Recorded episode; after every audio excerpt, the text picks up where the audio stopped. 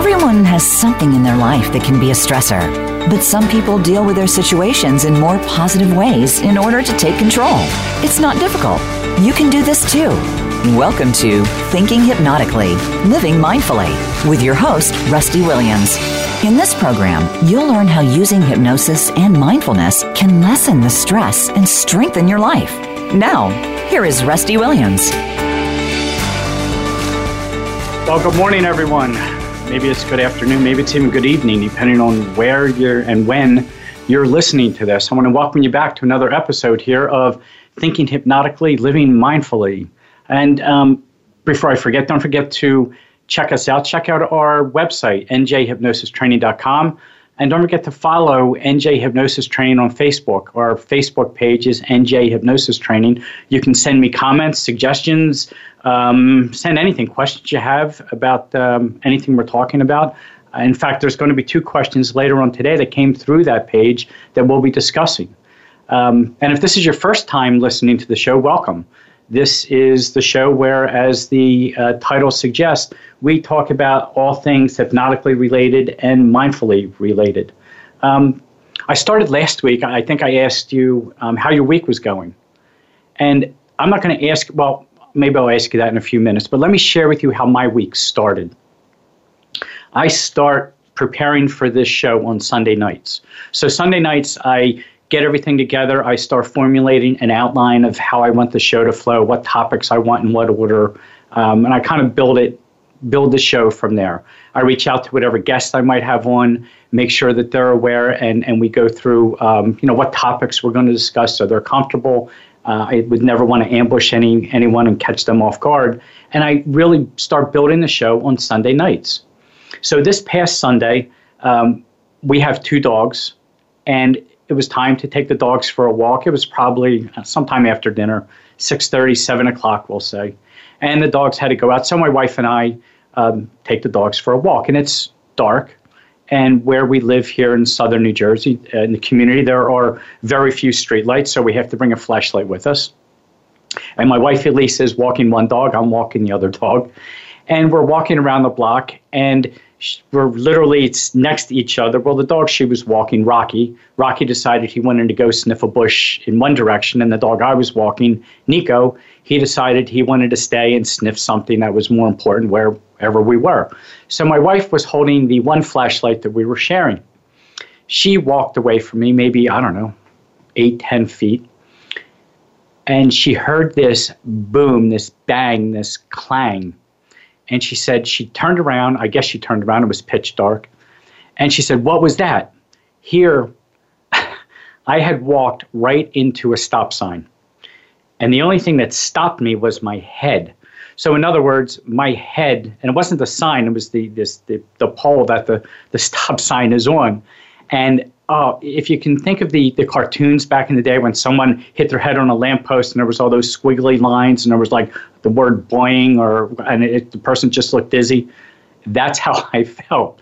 And my wife came back and because I've had head injuries before, was thinking, you know, are you all right? Are you okay? And I, more than anything, at that time, I thought my ego was bruised. You know, I just tend to find accidents or they find me. How's that? I visited ERs more times than I can count in the past 10 years. We get back home and I'm rubbing my head and I'm thinking, man, this really hurts.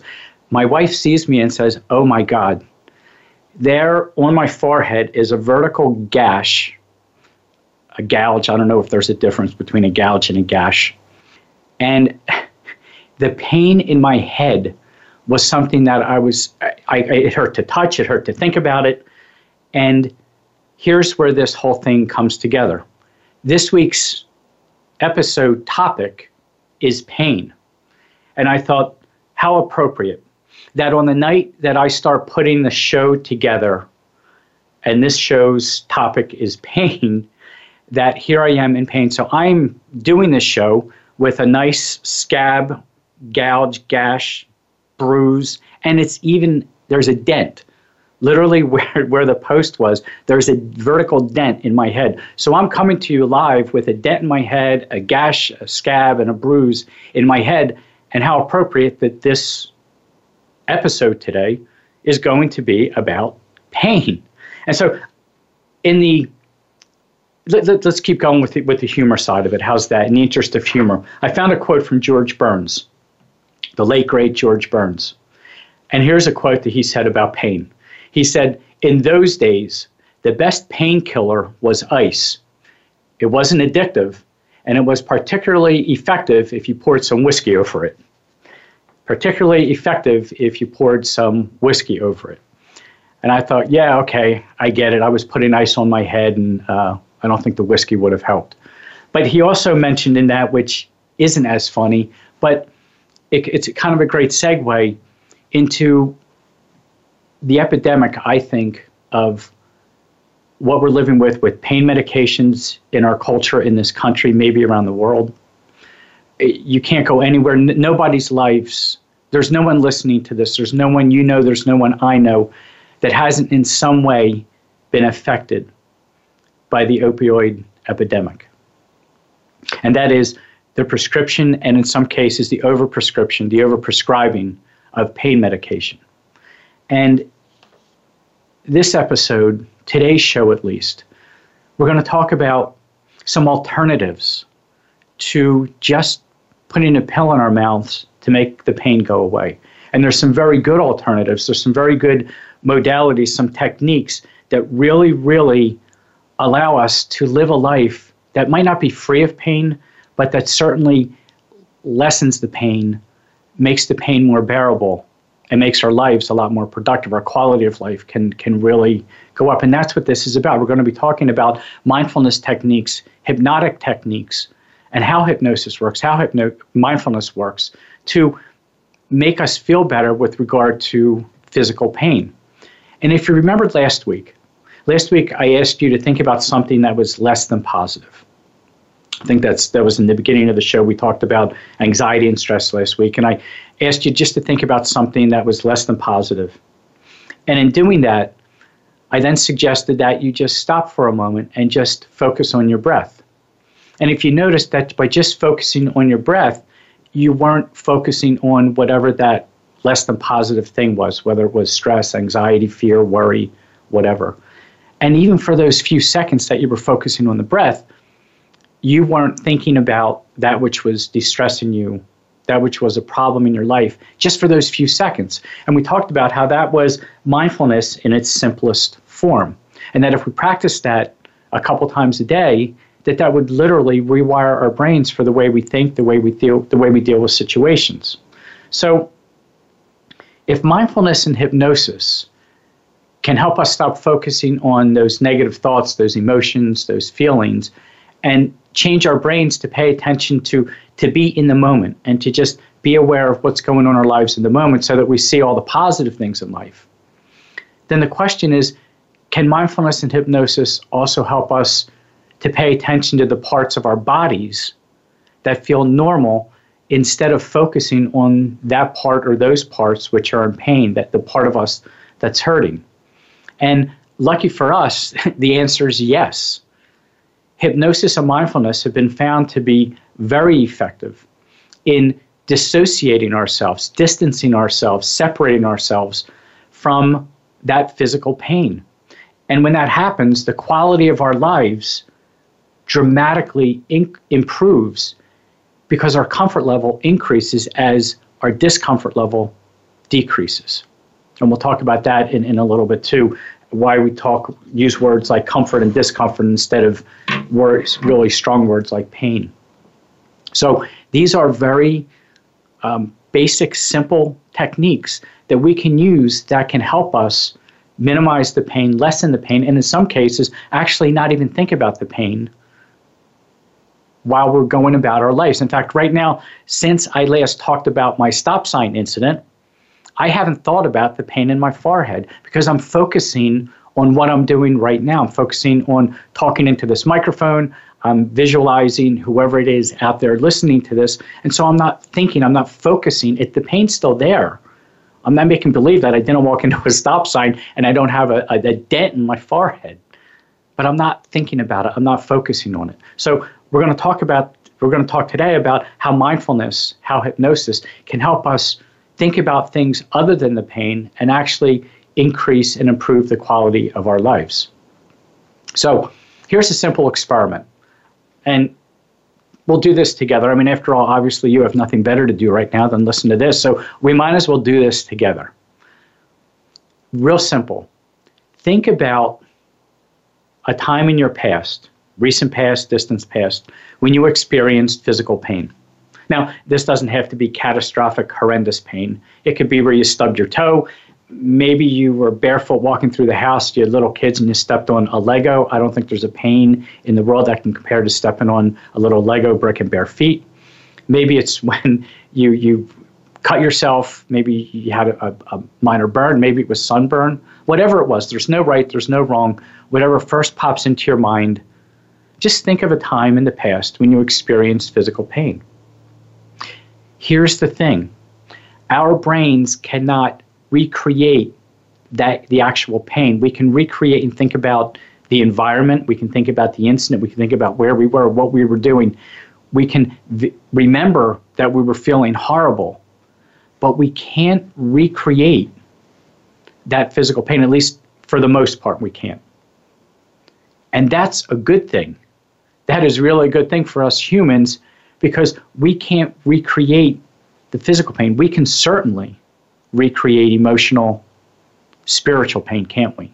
We can think of a time in our past when we were hurt, when we were grieving, when we were upset, and we can bring it back as if it's happening right now all over again so our brains allow us to recreate mental, emotional, spiritual pain, but they don't allow us to recreate that physical pain. And that's a good thing for us. But for a lot of us, especially for those of us living with chronic pain, we live in pain. We we're constantly reminded of it. We, we can't escape. And I'm, I'm using the word we here purposefully because I still live with chronic pain. There's still a tumor in my spinal cord. My nerve endings are still being affected. The nerves themselves are being compromised, squeezed, and it's causing pain to go down my legs, down my butt, into my legs, um, causing all kind of problems with, with pain and balance and mobility and things like that. But I'm not thinking about it as much. So I'm also living with chronic pain. So when I say we, I, I really mean that. When we live, people with chronic pain, we're constantly reminded of it. We can't escape it.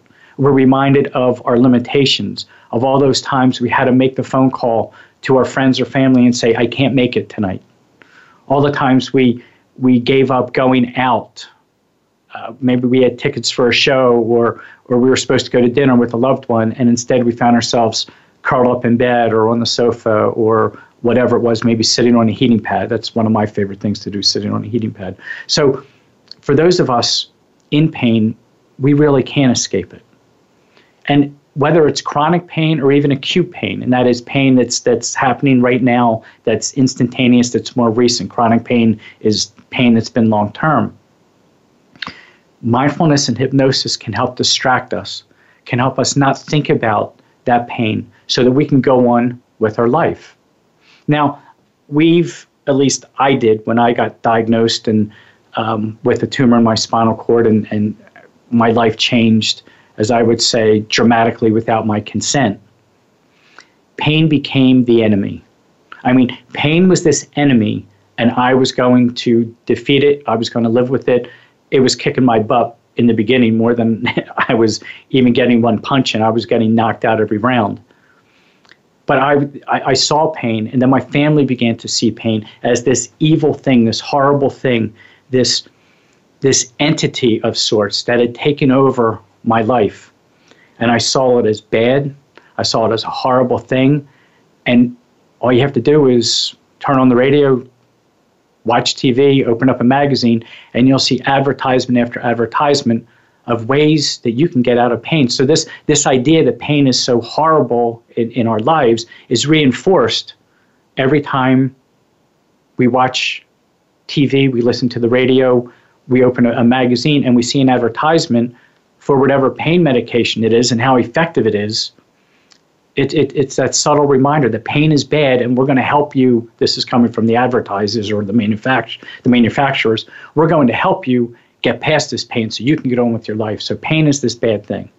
And I think it's important to at least understand that pain serves a purpose. Well, it, it serves, at least the way I see it, two purposes. And this has been borne out by research and, and medical folks and researchers.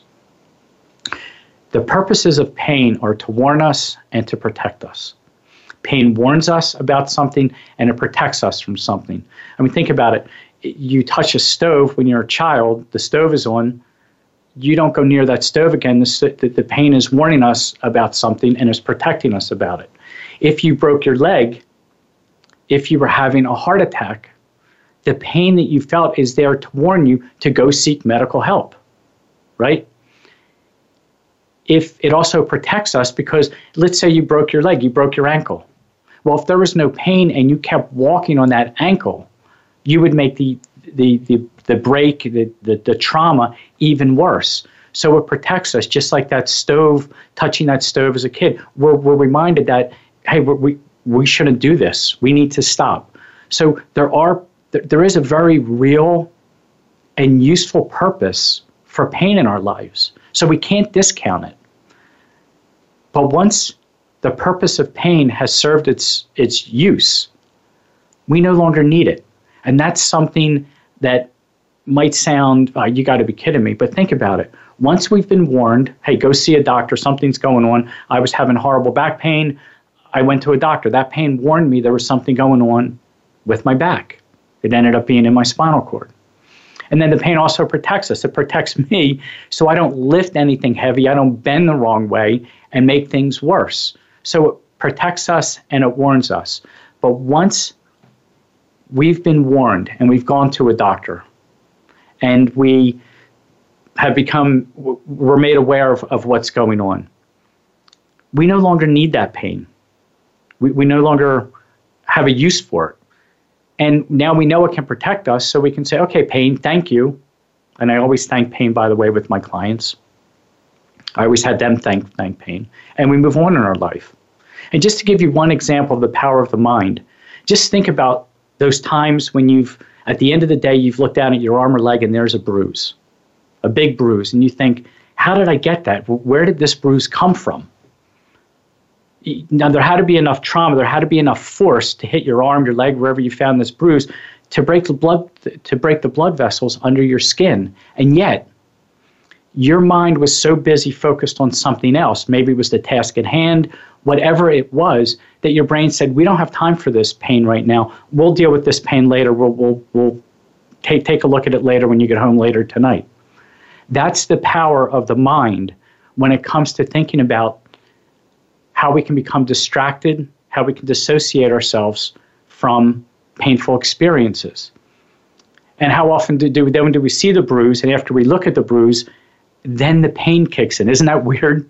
You know, we, we, we don't hurt at all, and then we look down and, and we see the bruise, and then the pain kicks in. It's, it's that visual reminder, it's that visual cue to say, uh oh, something's wrong. But that's just one example of the power of the mind, of how we can discount pain, how we can ignore pain, how we can say, now nah, I'm not going to focus on this right now. I'm going to focus on other things in life. So if we can do that at an unconscious level throughout the day, you bang your arm, you, you bang your leg, and you your mind says, we don't need this pain right now, Mr. So and so, Miss So and so, then imagine what you can do in a controlled situation where you purposefully train your brain, train your mind to ignore that kind of pain. And that's what we're going to talk about as this show goes on. In fact, when we come back, we're going to be joined by a hypnotist who specializes in pain management. He is a phenomenal guy. He, he trained me in, in pain management certification. And he's going to help explain. We're going to have a discussion on how our minds can discount pain that's no longer useful in our lives. So when we come back, we'll be joined by Ron Eslinger and we'll be discussing how hypnosis, how mindfulness can help us deal with pain and the painful things in our life. And we'll do that in just a minute when we come back.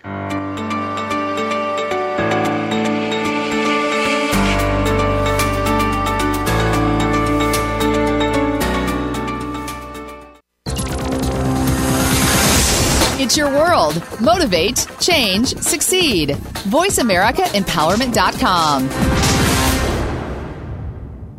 The Voice America Live Events channel is here now to showcase your corporate, individual, or organization's live event. Visit voiceamerica.com forward slash live events to see all of our past live events and find out more. Whether it's a multi day conference, special speaker, or single day event, we've got everything to make your event a success. We can do a few hours or a few days. For more information about taking your event to the next level, call Jeff Spinard at 480 294 6417 or email info at voiceamerica.com. Again, that's Jeff Spinard at 480-294-6417 or send us an email to info at voiceamerica.com. Voice America is where you are and where you want to be. Join us around the globe as we broadcast live from some of the most interesting events available. Don't forget to view all our live events, including on-demand access to past events that you may have missed by visiting voiceamerica.com forward slash live events.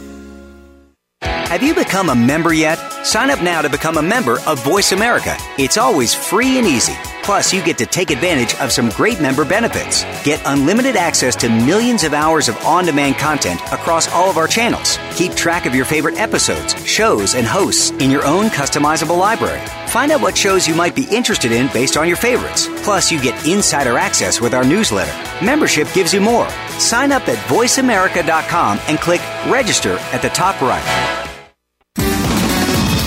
Success starts here.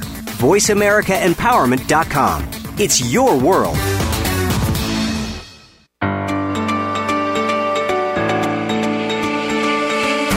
You're listening to Thinking Hypnotically, Living Mindfully. To reach the program today, you're welcome to call in to 1 888 346 9141. That's 1 888 346 9141. If you'd rather send Rusty an email, his email address is 13.rwilliams at gmail.com. Now back to Thinking Hypnotically, Living Mindfully.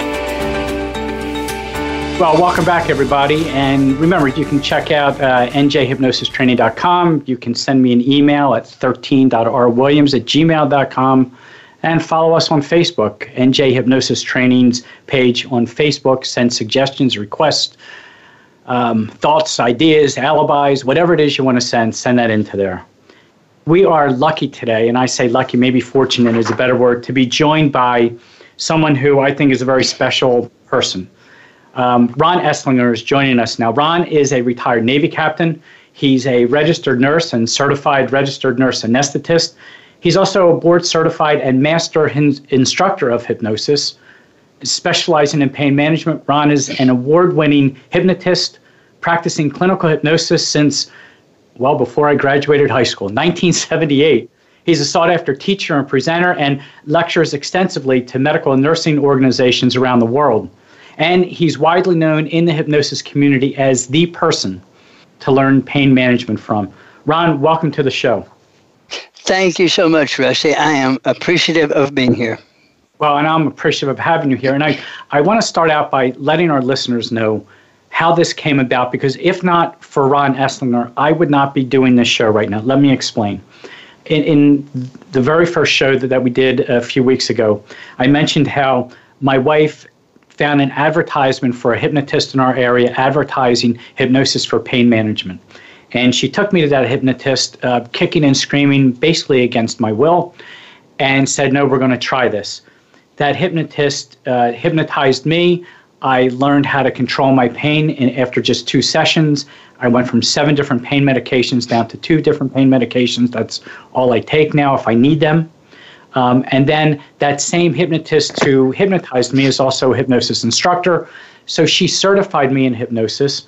And after I was certified, the very first advanced level certification course I took was in pain management, hypnosis for pain management. And I asked her, who do I go to? What course should I take to become certified? And she said, well, there's only one guy you want to go to, and that's Ron Eslinger. And Ron, here you are today and you certified me. I took your course. And so I need to thank you because if not for you, again, I wouldn't be doing this show right now. And you're welcome. So I, I appreciate it. So let, I'm sure our listeners would, would want to, at least I, I wanted to know, a nurse anesthetist and a hypnotist. I love the fact that com- that you come from a medical background. But how did this come about? How did you come about from going from nurse into hypnotist? Was it by accident? Was it by design? Well, I had uh, hypnotized my sister back in the 60s, and that got around to my wife when we got married in the 70s. And she asked me to hypnotize her, and I told her I didn't know how to do that. I just read a book and done it. So she said, read a book. But you talk about synchronicity. Within the two or three weeks, my professional CRNA journal came out the, from the American Association of Nurse Anesthetists, and there was a course in New Orleans. I live in Tennessee.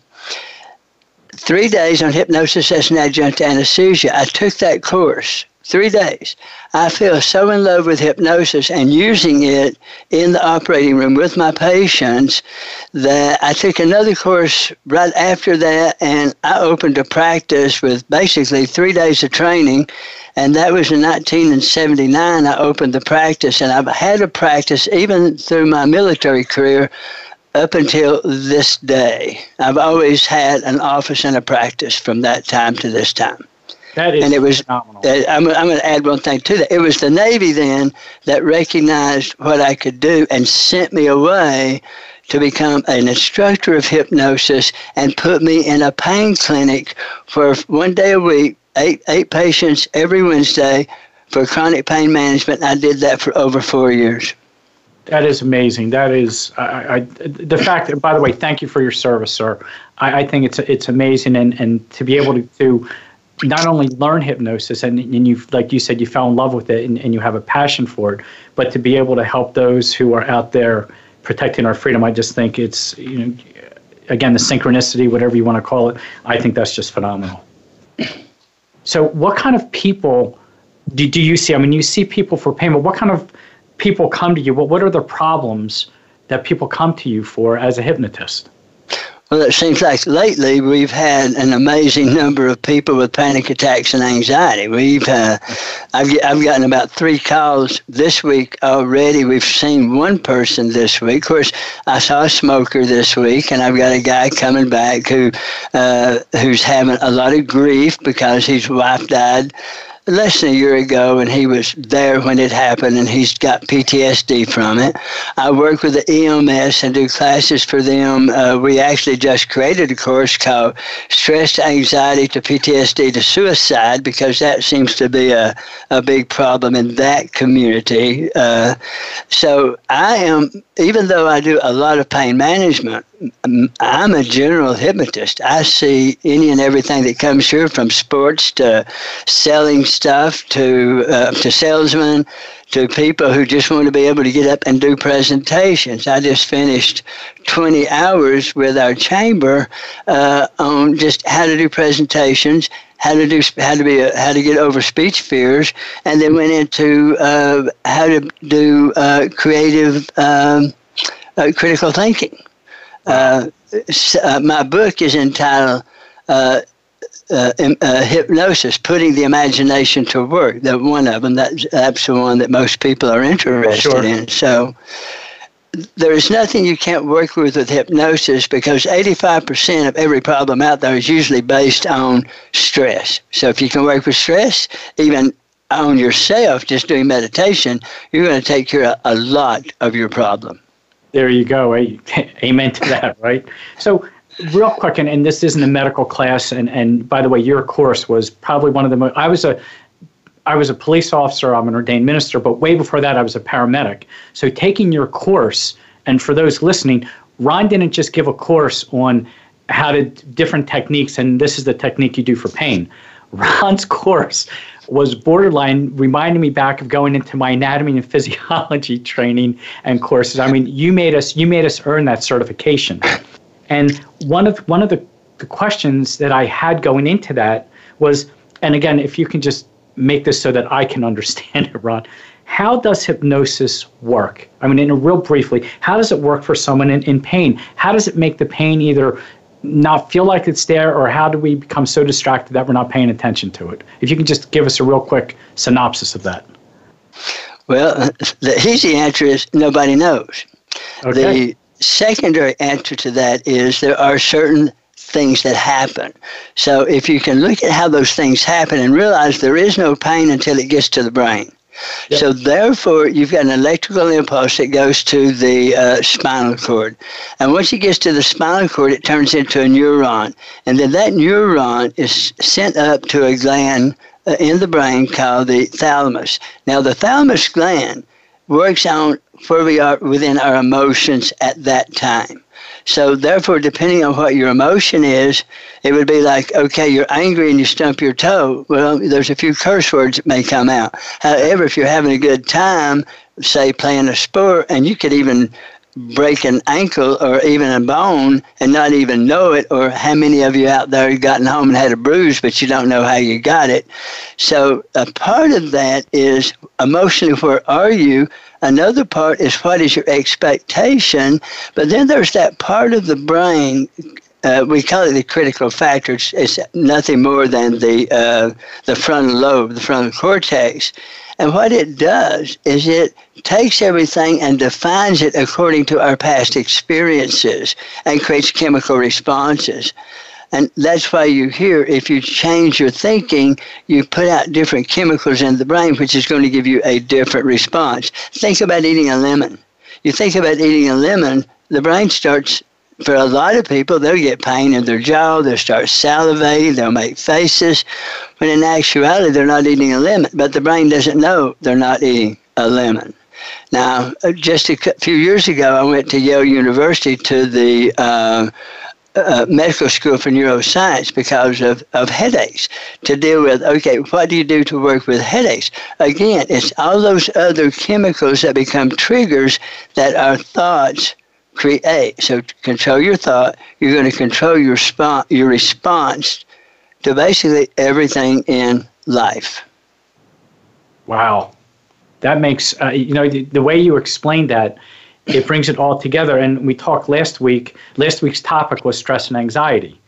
And I guess we could also add anger and depression and grief.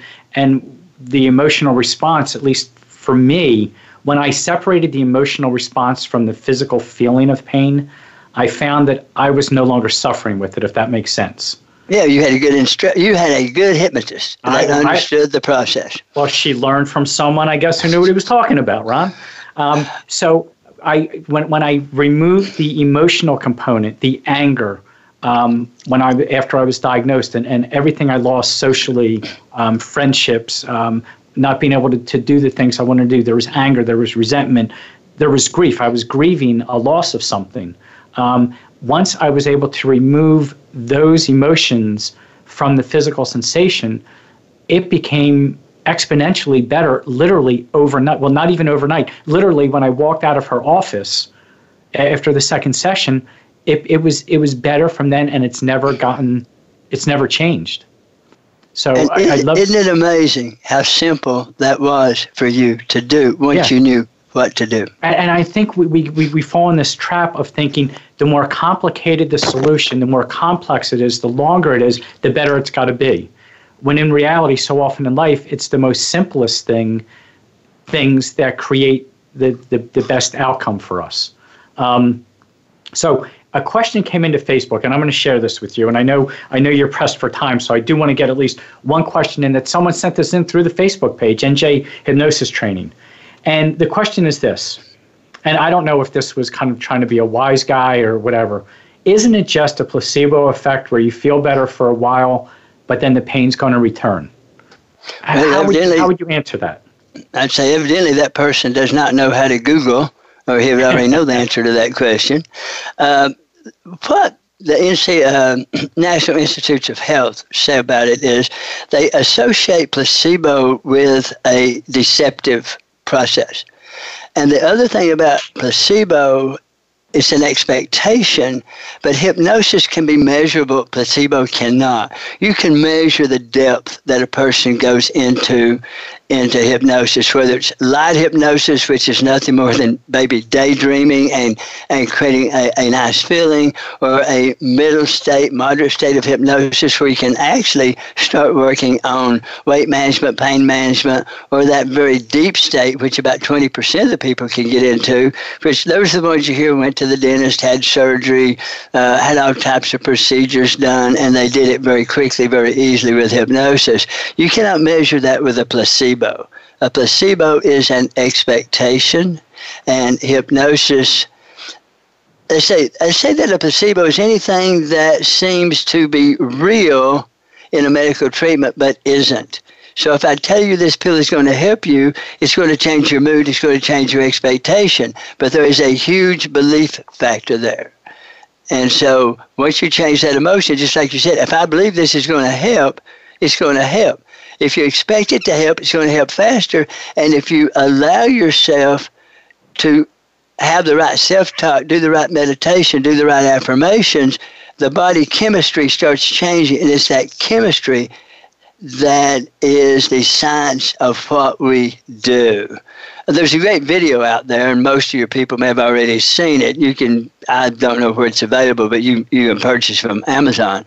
It's called What in the Bleep Do We Know? And that explains how the brain works and how a thought will secrete chemicals of things that have happened to us in the past. So if we want to create new chemicals, we have to look at that situation in a different way and think of it in a different way. It's what you did with the suggestions you were given when you walked out of that. Uh, out of your uh, your hypnotist office. Now, one of the things I tell my clients is this: I'm going to give you some suggestions. Only you will choose which suggestions you will accept.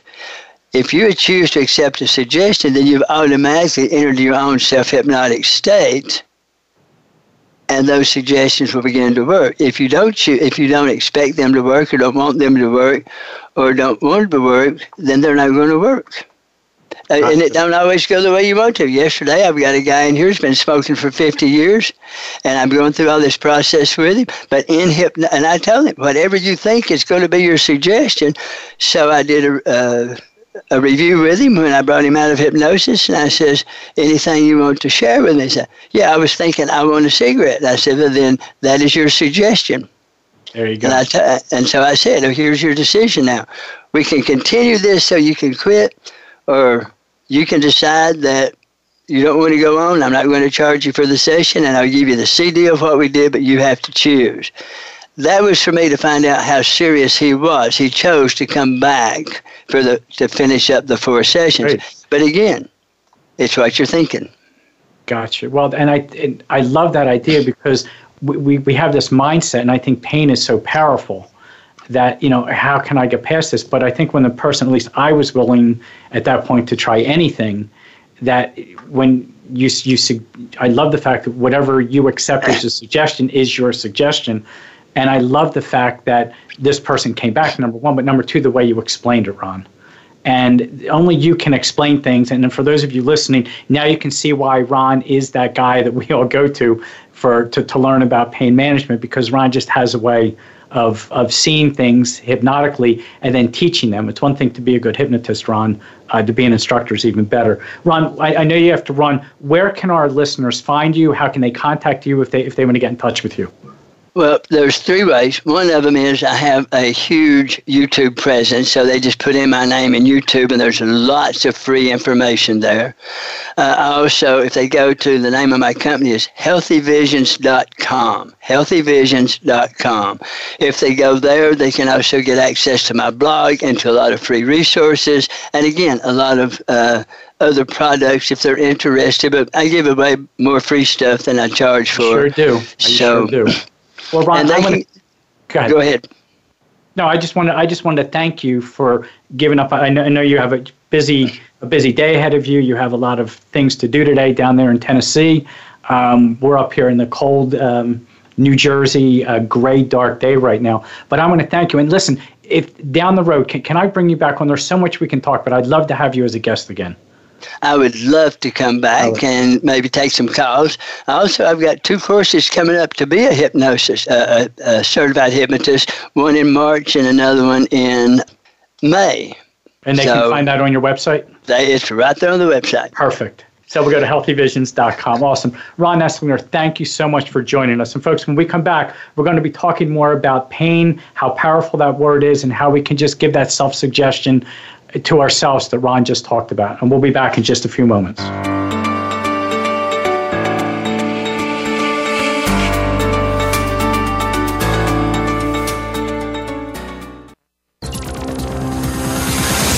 It's your world. Motivate, change, succeed. VoiceAmericaEmpowerment.com. Tune in to the Voice America Variety channel on the Voice America Talk Radio Network. Voice America Variety broadcasts a diverse array of topics, reaching a global community. Our experts come from all walks of life, and the topics they discuss are everything from current events, arts and entertainment, leadership, parenting, relationships, self improvement, career advice, and a variety of other topics. Check us out today. You're sure to find something of interest. Voice America Variety. Talk on today's hot topics. If you think you've seen online TV before, let us surprise you. VoiceAmerica.tv is online now. The leader in live internet talk radio has done it again. Multiple channels, a state of the art viewing experience, live and on demand programs streaming 24 hours a day. It's exactly what you want, when you want it. VoiceAmerica.tv. From health and wellness to business, sports, and everything in between. Discover our new world. Visit VoiceAmerica.tv now and experience the future of online television. VoiceAmerica.tv. We're on Facebook along with some of the greatest minds of the world, and that includes you. Visit us on Facebook at Voice America Empowerment.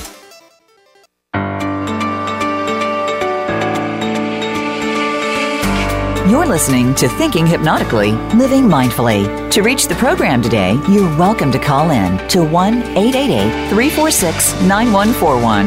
That's 1 888 346 9141. If you'd rather send Rusty an email, his email address is 13.rwilliams at gmail.com. Now back to Thinking Hypnotically, Living Mindfully. Oh, welcome back, everybody. Well, was, uh, I want to thank Ron again. Uh, remember, you can check out Ron's website, healthyvisions.com, unless you want to go right to the store and see all the uh, products and uh, all the services he offers. And uh, again, Ron is the one who certified me in, in pain management. So it was an honor having him on. Uh, Ron mentioned, as he was talking, about the research from the National Institutes of Health. And we talked about synchronicity. Well, here you go. In preparing Sunday night, after I hit my head on the stop sign, I gathered, I, I keep piles and piles of research. I'm one of those guys, if it's not research, um, if it's not peer reviewed journal proven, I don't, I don't use it. Um, and so I keep logs and logs and um, I have all kind of um, websites saved and bookmarked and all that um, that has research. And here's what I found in, in collecting everything Sunday night for today's show. As far back as 2004, the National Institutes of Health recommended hypnosis, mindfulness, and meditation for chronic pain, acute pain, post surgical pain, that is, pain that you get after a surgical procedure, because they reviewed what they called the evidence for mind body therapies, the evidence for mind body therapies. And they found them to be so compelling that they published their own recommendations that the medical community start using mindfulness, start using hypnosis, start using meditation, what they called mind body therapies, as not just an adjunct, but also as a frontline way to deal with pain. We're going back, you know, 15, 16 years already. And there was another research uh, that I just want to share with you, a study published um, just this last November in the Journal of American Medical Association's Internal Medicine magazine. And these were researchers at the University of Utah. And if you remember, I, whether it was last week or the week before, I talked about studies and how the best studies are what are called meta analysis, and that is research that is a study of studies. Well, these folks at the University of Utah, the researchers, researchers reviewed 60 studies. So they looked at 60, six zero studies involving more than 6,400 patients and found that mind body therapy, such as mindfulness and hypnosis, improved pain relief and reduced opioid use. And so we started the show by talking about what at least I believe is the need to reduce opioid use in this country, the need to relieve pain so that we can feel better. And Ron talked uh, extensively, actually, on how the, the mind and body are really connected.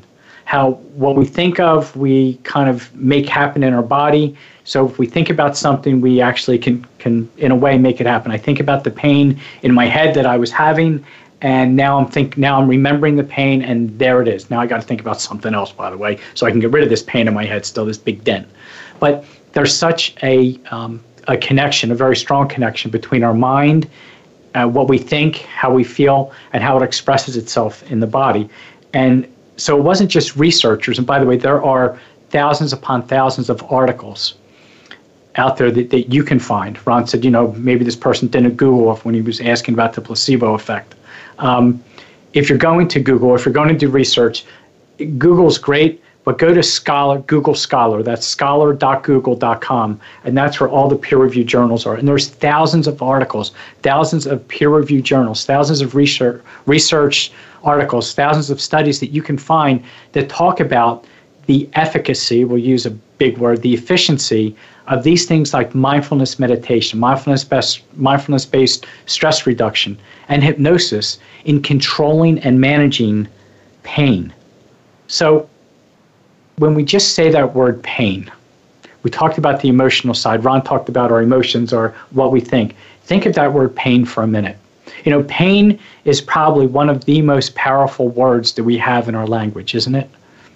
When we think of the word pain, we kind of associate ourselves into it.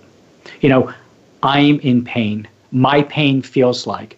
When we go to a doctor, what does your pain feel like? As if we're taking ownership of it, as if it's my pain, I own it, this is who I am. And we start identifying with this person who's in pain. I'm in pain, it's my pain. Well, one of the things we can do, I'm going to spend the last part of this show talking about some different techniques that we can do, very simple techniques that, that we can do that are real helpful without going to a hypnotist or someone who teaches mindfulness without learning. Learning it, by the way, is going to get past that critical fact, uh, factor, critical faculty, whatever you want to call it, that Ron talked about, where it really cements itself in the subconscious mind. But these are things we can do right now before we go to a hypnotist or after we go to a hypnotist or see someone for mindfulness and learn all the different techniques that can help us right now. And one of the things, the simplest thing to do is to take that word pain. If you're in pain, and by the way, that was just an embedded suggestion, and I apologize. For people who are feeling pain, we'll talk about embedded suggestions in a whole nother show. If, if someone is feeling pain, that word pain is very powerful. There's another word that is just uh, means the same thing, but doesn't have the same power, doesn't have the same intensity. And that word is discomfort. And if I was ever to uh, rule the, um, the healthcare industry, what I would do is I would take out the word pain and I would change it with discomfort. I mean, discomfort means the same thing, doesn't it? I'm not comfortable. Pain isn't comfortable. But now it becomes where's this discomfort? Not where's my pain? Where is this feeling of anything other than comfort? What does it feel like? As opposed to this hurts, I'm in pain. And there's some simple techniques that we can do. And I'd like to give you some suggestions on how we can increase comfort. Because if we're talking about discomfort, the opposite of discomfort is comfort. So here's some simple techniques that I'd like to share with you how you can increase your comfort level while decreasing any discomfort. And the first suggestion I'm going to give you is to use what we call dissociative language. Instead of my pain, instead of this pain, call it that pain, or at least something neutral, the pain. But if you were to call it that pain, that pain in my knee, instead of my knee hurts, I have pain in my knee. If you were to say that discomfort, remember we're going to change out pain with discomfort, that discomfort in my knee it automatically the mind hears it. Remember, Ron talked about you know the mind processes things and it becomes your own self-suggestion. And this happens at both a conscious level and an, a subconscious level, at an unconscious level. So that discomfort in my knee is a lot softer than my knee is in so much pain.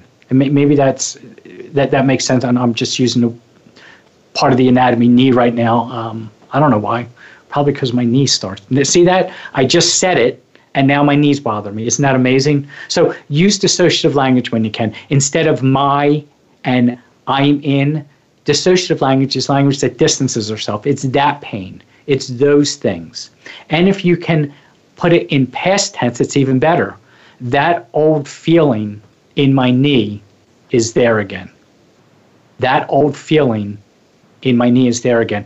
Or the way it used to be, that, that the way the way my knee my knee felt back then, using it in past tense, the mind hears it and it sends it you're distancing yourself one more step from that pain that you're feeling.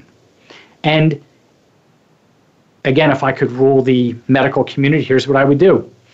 We've all been to the doctors where you're asked what kind of what's your pain level? And there's a zero on one side of the scale and there's an arrow horizontal arrow going across and there's the zero on one side and there's a number 10 on the other and the zero has a frowny face and the or the zero has a smiley face and the number 10 has a frowny face and zero being zero pain zero discomfort and 10 being the worst pain you can ever imagine. And you're asked to rate your pain.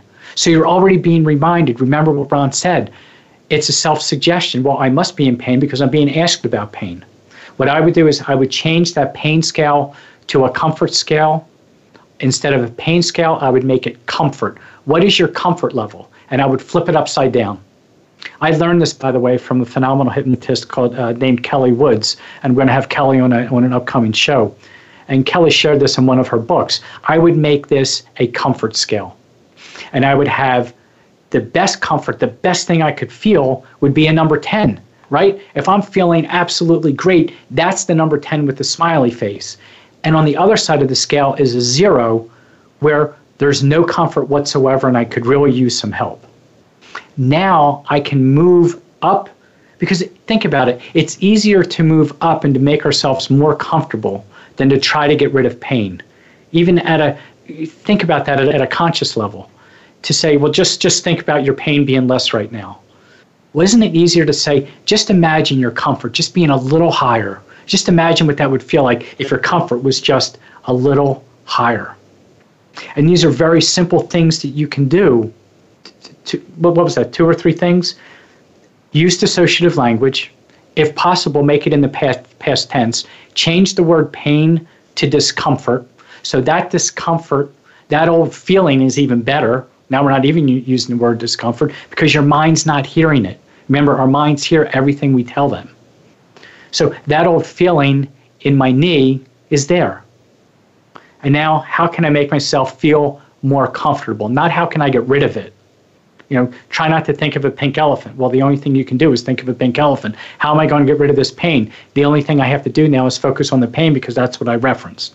So think about changing it to increasing your comfort level as opposed to trying to get rid of that pain. Increasing your comfort and take that scale.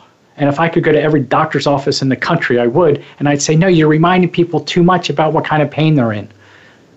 Instead, remind them that they can become comfortable. Yeah, it might not go off the chart, but if they can go from a comfort level that's way down low and bump it up one or two notches, man, you've just made your patient feel better without any medication, without anything.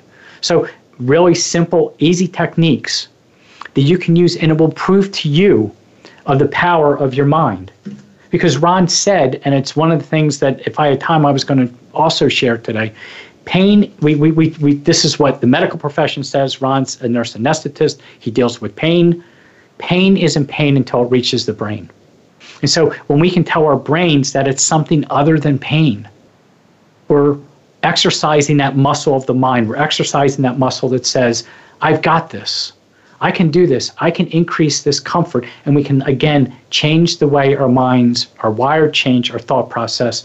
We can change the way we feel about things, and we can dissociate ourselves, remove the emotional component, the anger, the resentment, maybe the fear, the worry, the grief, and we can set that aside and deal with that separately.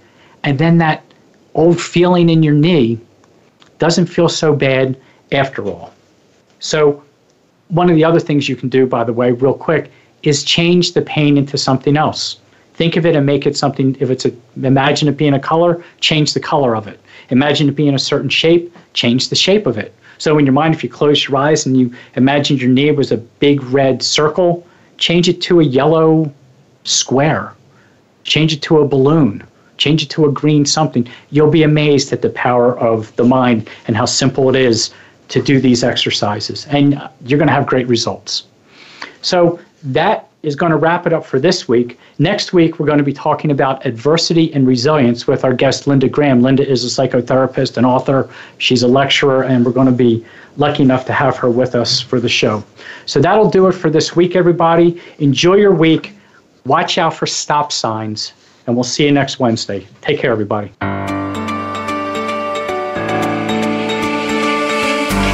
Thank you for joining us this week for Thinking Hypnotically, Living Mindfully. Your host, Rusty Williams, invites you to tune in again next Wednesday at 7 a.m. Pacific Time and 10 a.m. Eastern Time on the Voice America Empowerment Channel. We'll talk again next week.